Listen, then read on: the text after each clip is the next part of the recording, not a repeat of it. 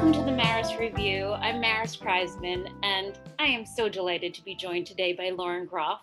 She's a two-time National Book Award finalist and the New York Times bestselling author of three novels, The Monsters of Templeton, Arcadia, and Fates and Furies, and the celebrated short story collections, Delicate Edible Birds and Florida. Her latest novel is called Matrix. Lauren, thank you so much for being here. Thank you for having me. I'm delighted to be on the show. Lauren, it just so happens that today is September first. And we woke up to find that the Supreme Court didn't intervene in Texas, um, where abortion is basically banned now. Mm-hmm. And, and I guess I just want to say thank you for writing a book in which there are no male characters. Yes. Um... Not that I hate men, obviously. I love them. I don't um, either. um, but I do have to say, these past few five, I don't know, forty-three years have been um, very dominated by uh, the opinions of men, especially now, right? Um, the opinions of men, um, non-medical opinions of men, and certain anti-woman women um, are taking away our bodily autonomy. They're turning women into objects by making them incubators for the state. There's nothing more horrifying than that. I do, I mean, that is the most horrific thing I can imagine. So, yeah. Yeah. I, I feel like you wrote a book set in the Middle Ages with, we like to imagine that we have progressed far beyond where our, um, ancestors were. I know, but right, the idea of historical progression is kind of a myth in anyway. Okay. I mean, right? I mean, it's yeah. always, I, yes, I think there are things that have gotten better. I mean, we have antibiotics now. Amazing. It's incredible. We have Love. vaccines. Um, we have vaccines. Oh, if you take them. People, so many people choose not to partake of this amazing technology that we have, right? I mean, we have education um, for most. Again, this is something that people are choosing in great droves not to actually partake of um, to their own detriment and the detriment of others. So, yes, history is, um, we are slightly advancing, and I, I hope that the moral arc of the universe um, does been toward lights, um, but who knows? Uh, I think that um, imagining that the past was full of simpler people is problematic too. I mean, I think that um, humans are complicated no matter where and when they've lived. And so I, I, I'm I'm going to make you talk to me about etymology for a little bit. Because when I was reading Matrix, I realized that the title has so many different meanings and, and ones that I wasn't entirely familiar with before I read your book. So tell, tell me about the title. So yeah, um, it's funny because I think that even my husband can't say Matrix. He has to say The Matrix because the canon is which was like a yeah, fourth. I foresaw that this was going to happen. I just wasn't uh, thrilled about it. Um, I thought I could just sort of brush it under the rug, but doesn't look like it's going to happen. Um, so Matrix is amazing, right? Because it comes from the Latin for mother, and it's used in so many disciplines. It's um, in geology, it's sort of the bedrock in which gems are found. In organizational structures, it, it is an organizational structure. Um, in sculpture, it is the original formats out of which um, other sculptures are made. So for instance, um, once I went to Italy and I saw this mask maker, and he took this leather and he just sort of folded it over uh, a face, right? And that face was the matrix for his masks. Um, so he was make, building these masks out of this original face. So it's just this incredible word that um, it does so many things, right? It, um, It, it talks about what we've lost without knowing it. Um, it talks about sort of the organizational structure of the abbey. It talks about what it means to be an unwilling mother to other women. Um, so it's the only word that it could have been, despite the the films. and then and then there's also the personal seal matrix, which I found yes. so yes compelling. Yeah, that's the um the um sort of the the thing that people used to press into wax to seal letters, right? So and um in medieval abbeys, nobody was allowed their own, right? All of the uh, correspondence, all of the language, even the reading that people did was was for the whole community all at once. And so to have a personal seal matrix meant that you have privacy, and privacy does not exist in, in these places. So and and yeah, great. And that was uh, what a breakthrough for Marie when you when you when you uh, aren't even allowed to read in silence. Yeah, or exactly. Fear of developing your own inner life. Well, it just wasn't done. Like nobody knew that that was a thing one could do. It was like magic to read all in silence alone. And now that's how we read, right? I mean, it would be very strange to go to school. Oh, I guess it does happen in certain schools, but well, it's my favorite time in school, reading in silence. Right, curling up in a corner and hoping that the whole class forgets that you're there. That was yes. my favorite time too. Yes. So, so tell me about Marie of France and basing very loosely, I think, this character who um, you've created into this mythical creature um, based on two women from history? Yeah, um, so Marie de France was an actual woman. She um, she wrote, she's famous for Les, which are these um, really fantastical, really interesting, basically short stories in, in uh, poetry form. And um, they're drawn out of Breton storytelling, and she situated them in Old French. So she is the first French poet, female poet that we know of, um, and she was a real person. But we don't know anything about her, really. I mean, there are suppositions because she wasn't important, right? She wasn't a queen, and she didn't give birth to kings, right? It was the the relational aspect of um, women was the only thing important about them. They were basically a little bit more important than horses at the time, or dogs. Um, so uh, we don't know if she was an abbess, though that there's a supposition. We don't know if she was um, like a bastard noble. That's a supposition. So I didn't have a whole lot to go on other than her own work. And what I did was I, I um, took her works and then made a list, a lot of lists of imagery um, that came out of the works, and then sort of that was my scaffold for a life. So I would try to to originally create a biography just by linking these individual visions or these ideas that came out of the lay and the fables. And it created this sort of arc of a life, which I then went back and um, gave to Marie de, de France, of course. Now, Eleanor of Aquitaine is a real person, and yes. um, her movements were recorded because she was a queen who had been a queen of two kings, not just one. Um, King Louis um, in uh, the seventh in France, and then Henry um, the second. The, the he was the second Plantagenet in England, and so he like she like leapt from bed to bed.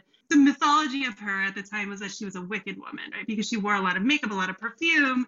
She um in her court she develops courtly love, which is in a lot of ways sort of an immoral form of love. Uh, it, it's all about sort of fetishizing other people's wives. um, so so here's like this very famous woman who was also kept captive by her husband for a very long time, yeah. and this imaginary poet, and um, out of these two women, the story of Matrix developed. Tell me about Marie first as an inheritor of, um, or a, a, as as a woman whose relatives had been, female relatives had been crusaders. Yeah.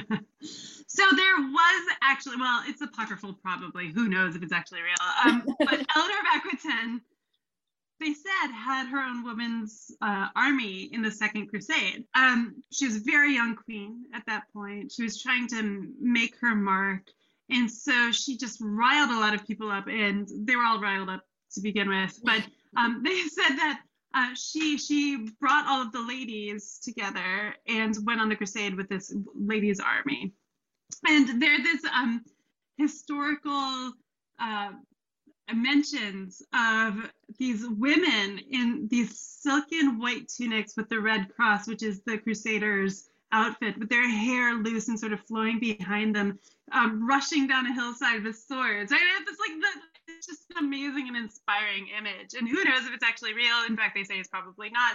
But I love that idea. It's real um, in your novel. It's real in my novel. Yeah. Uh, and I just, I mean, it's just so compelling because it goes against everything that we think we know about yes. the Middle Ages and women in the Middle Ages and the role of women. Um, there were female crusaders, right? They actually went and they fought. Um, Eleanor of Aquitaine did. And in fact, she was blamed for the failure of the Second Crusade. So. um, I really wanted Marie to be raised by a bunch of viragos, just yeah. like w women who just did not fit in.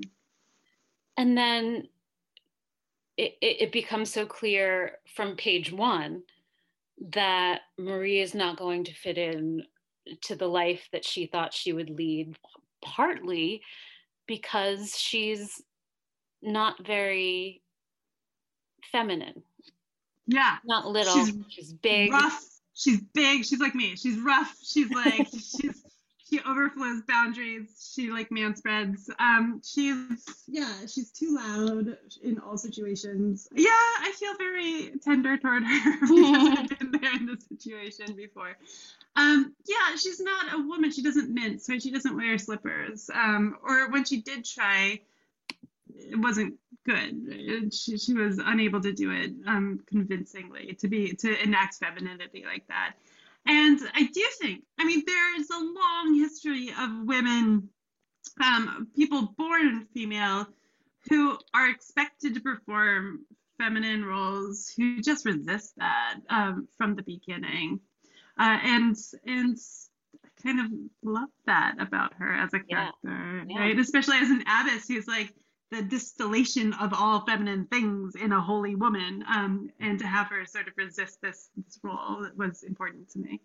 Absolutely. And um, even just the idea of, I, we, we talk so much today in the discourse about taking up space, and um, yeah, it's it's wonderful to, to follow her on her journey as she learns that that's what she wants to do. Um, But first, she, she is sent to this abbey um, where she, she calls it a living death, which, mm-hmm. which seems like, yeah, that seems like the worst version of exile that we can imagine. Yeah. Um, and, and it's, she clearly has no options at this point. Yeah, if you were a woman then um, and you had no family, Uh, basically, you are loose and um, set adrift in the world, and your only option was to become a prostitute, right? That is basically that, or hope that some kind nunnery would take you in.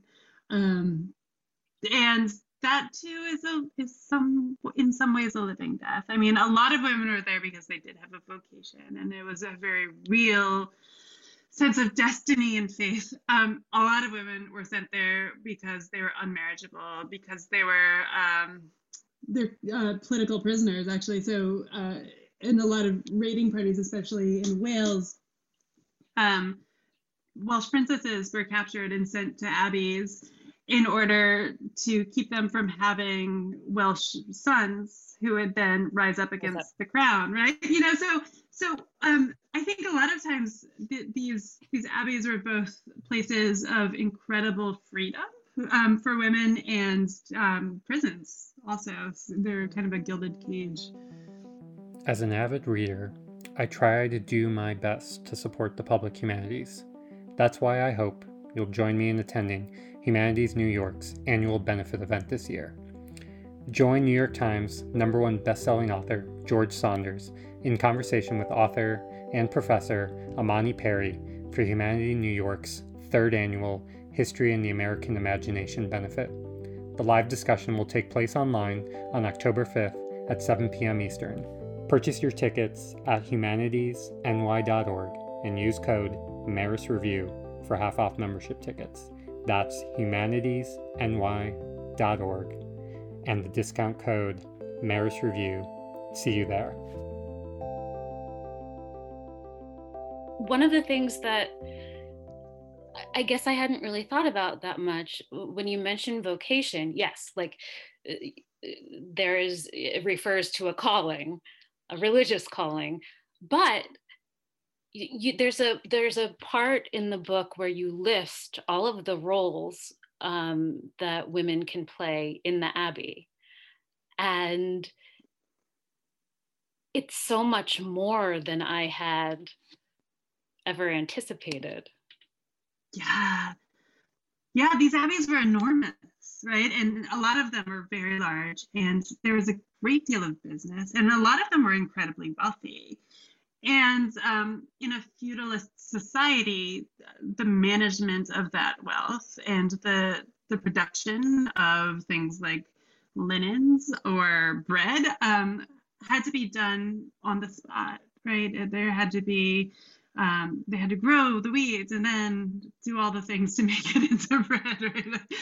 Um, so it's it's it was astonishing. These places are astonishing hives of business, and um, their primary purpose was not only to keep people alive; it was to inculcate religious religion and God. So there were um, different pathways for a lot of these nuns. Some of them. Uh, like the sacristan was purely responsible for just taking care of the holy relics and the in the church, right? Like that was her job.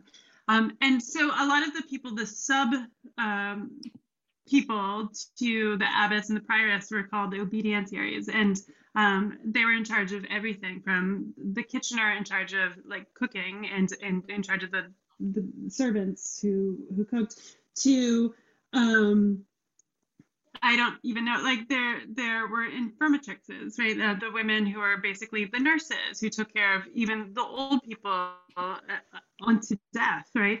So it's this, this community where everyone got to play a very important role.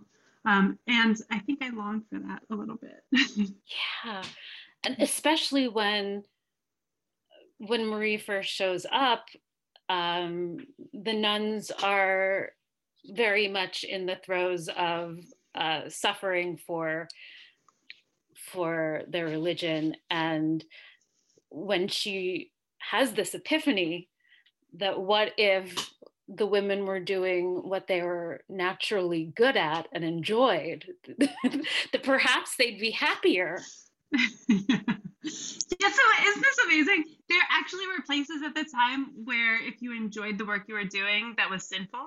Um, that that the work was not seen as um, pleasure, and or should not be pleasurable. Pleasure is, is seen with a great deal of suspicion throughout Christianity, um, and th- but it doesn't make any sense, right? If someone is very bad at dealing with people, they should not be the person teaching novices, yeah. Right? The rules of this particular order. That doesn't make any sense whatsoever. So one of the things I really love about the novel is that I was prepared for Marie to be broken, to be beaten down by life in the Abbey as it was when she was a teenager. And you kind of breeze breeze by it. And, and I appreciate it. Tell me about that. I think um, bucking narrative expectations is one of our jobs, right? Mm-hmm. And I think that that is the expectation when you go into this. You want um, your characters to suffer. But what if her life actually was um, victorious in ways that she thought she wanted and very um, not victorious in ways that she couldn't even recognize because of the the systems in which she was born and the hierarchy she's internalized? So um, I think I mean, to extend this, I think she doesn't recognize the harm that she does to her fellow nuns by keeping a lot of them ignorant, by forcing um, a lot of them who were born to the lower classes into um, lower class work, right? Um, so I, she, she keeps some of the mindsets rigid, um, which actually because she's such a questioning person, seems like a, a moral failure to me. So I think, you know, I, I wanted to do something different than have her get her comeuppance. I wanted her, um, her comeuppance to be maybe gentler or from the side and, and from the reader's um, sense of irony as opposed to, yeah, um, yeah, fate. Yeah. And she starts out making some incredibly savvy choices, everything from, well, yes, uh, the economy of means, and um, even just having copying services at the, um, in the Abbey, that where, where the women are the ones doing the writing. Yeah. And that seems mildly hypocritical. Yes. Um, yeah. Yeah, exactly. I think, yeah, yeah. I think hypocrisy is so interesting, right? Because um, often it, it's seen as we're lying to ourselves, but but I think that um, our lying to ourselves is sometimes so strong we can't even see the lie. Right. Right. So sure. We're like, yeah. So I think that people genuinely, almost universally, think of themselves as good people. Um, and the external vision of goodness, um, or other people's goodness, can be really distancing, right? Like it, you can you can see the actions of another person, like the, the Republicans in Texas right now, and be like, this is just pure evil. But I guarantee every single one of these people who are enacting this like truly tremendously retrogressive and awful um, law think of themselves as good humans. They don't see their own hypocrisy. Um, and I think that's a more interesting, maybe more subtle way to think about human nature than um, the bifurcated good bad that we are given from Twitter. Right? I mean, nobody is, nobody is one thing. We're all just a massive writhing contradictions. Absolutely. And, and yet Marie knows from even having watched Eleanor that um, what people say about you is is sometimes more important, not morally, obviously, Lauren, but like um, in the scheme of life, more important than than how you feel about yourself.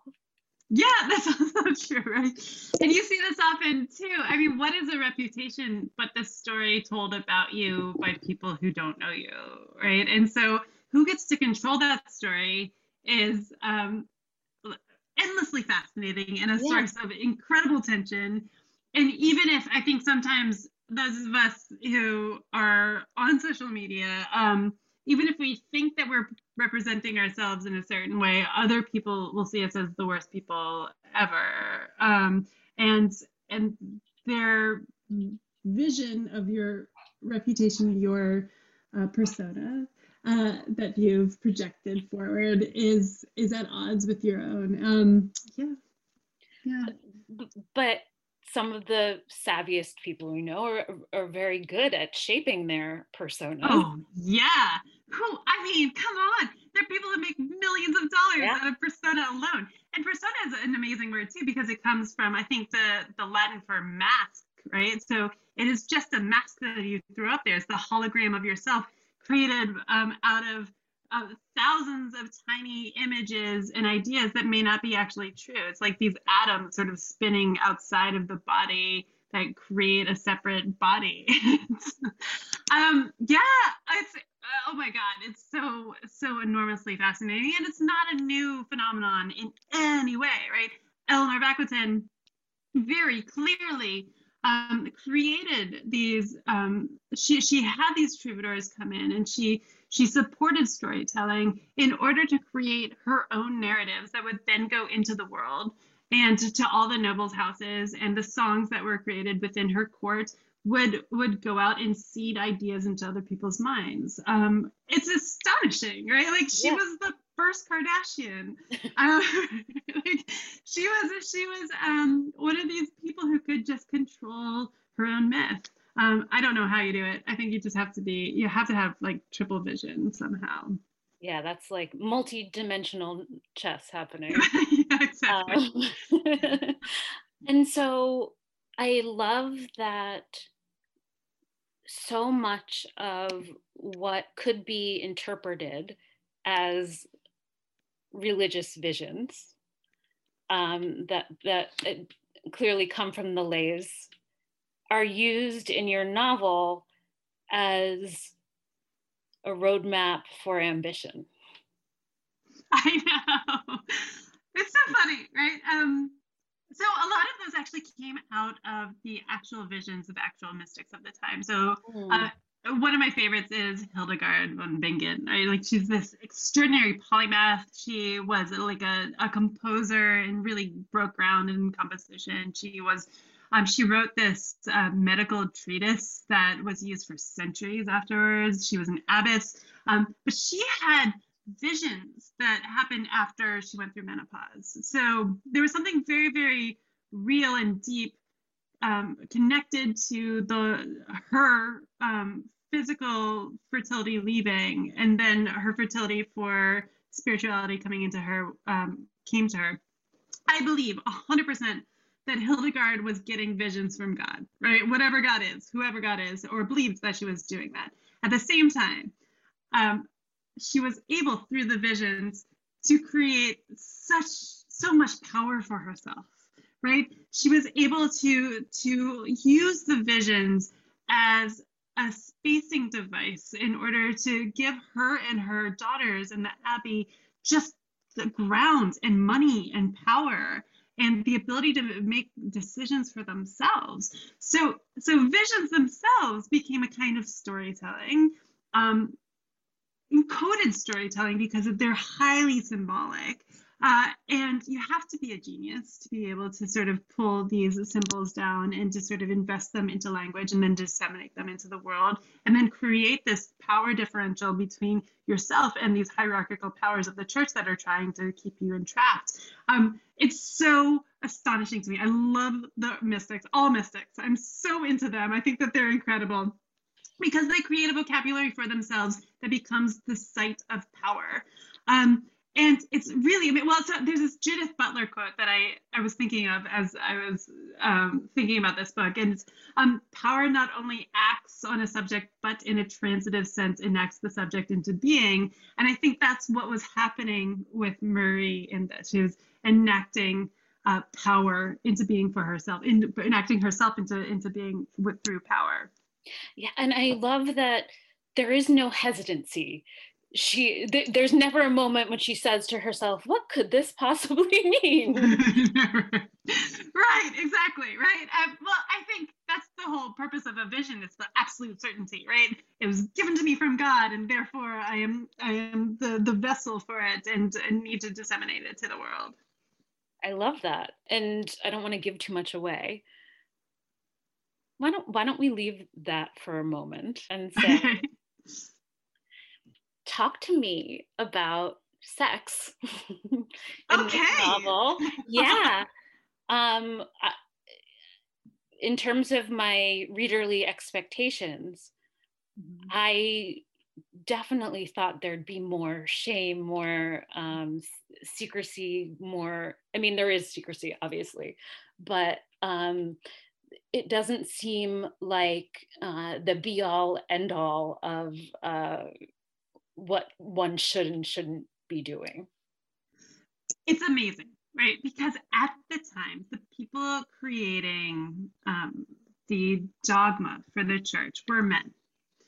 And I think the understanding of religious men about female sexuality was such that they didn't actually believe women possessed it. Right? So that sex didn't happen unless there was a penis involved.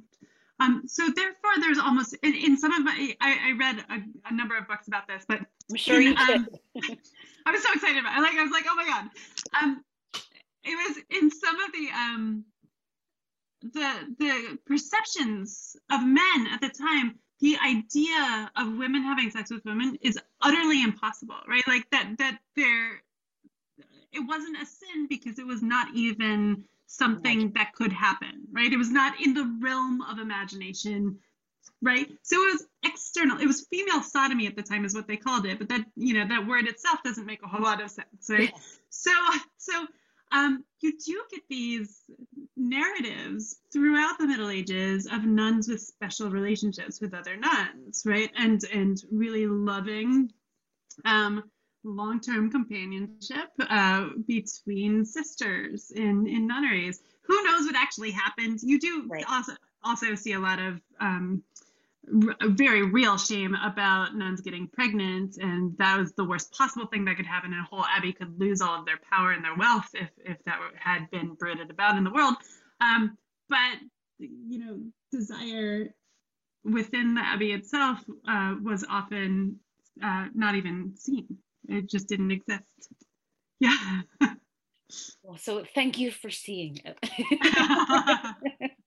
And speaking of um, things that you see in, in the novel, um, I was struck so many different times in many different places about your concern for the environment and coming climate change and our impact on our land and animals. And um, tell me about why that was important to you to include.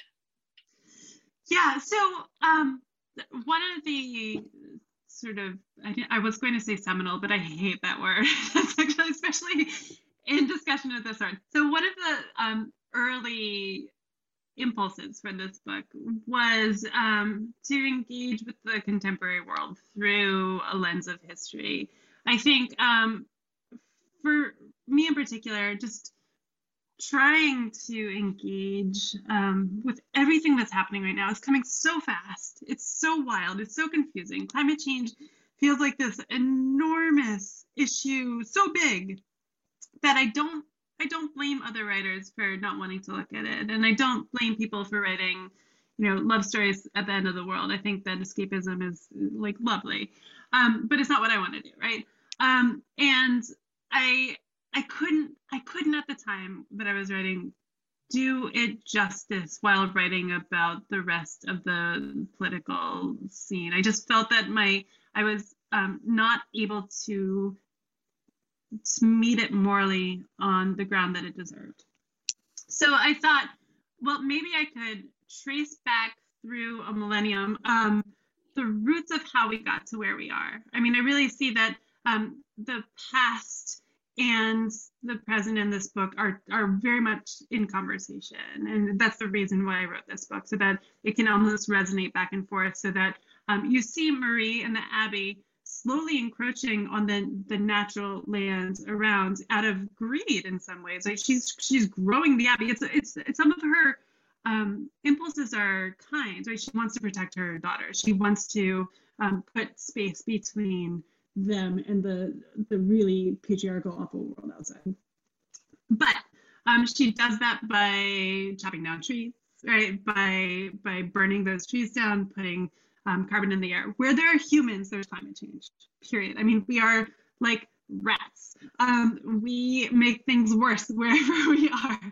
Um, so, so yeah, so I think that also, I really, I don't know if I could ever write another book that's not engaging in some way with climate change. I feel like just for me as a writer, that would be um, a profoundly immoral choice. And um, I don't, Um, I just don't, I, would, I wouldn't, I think.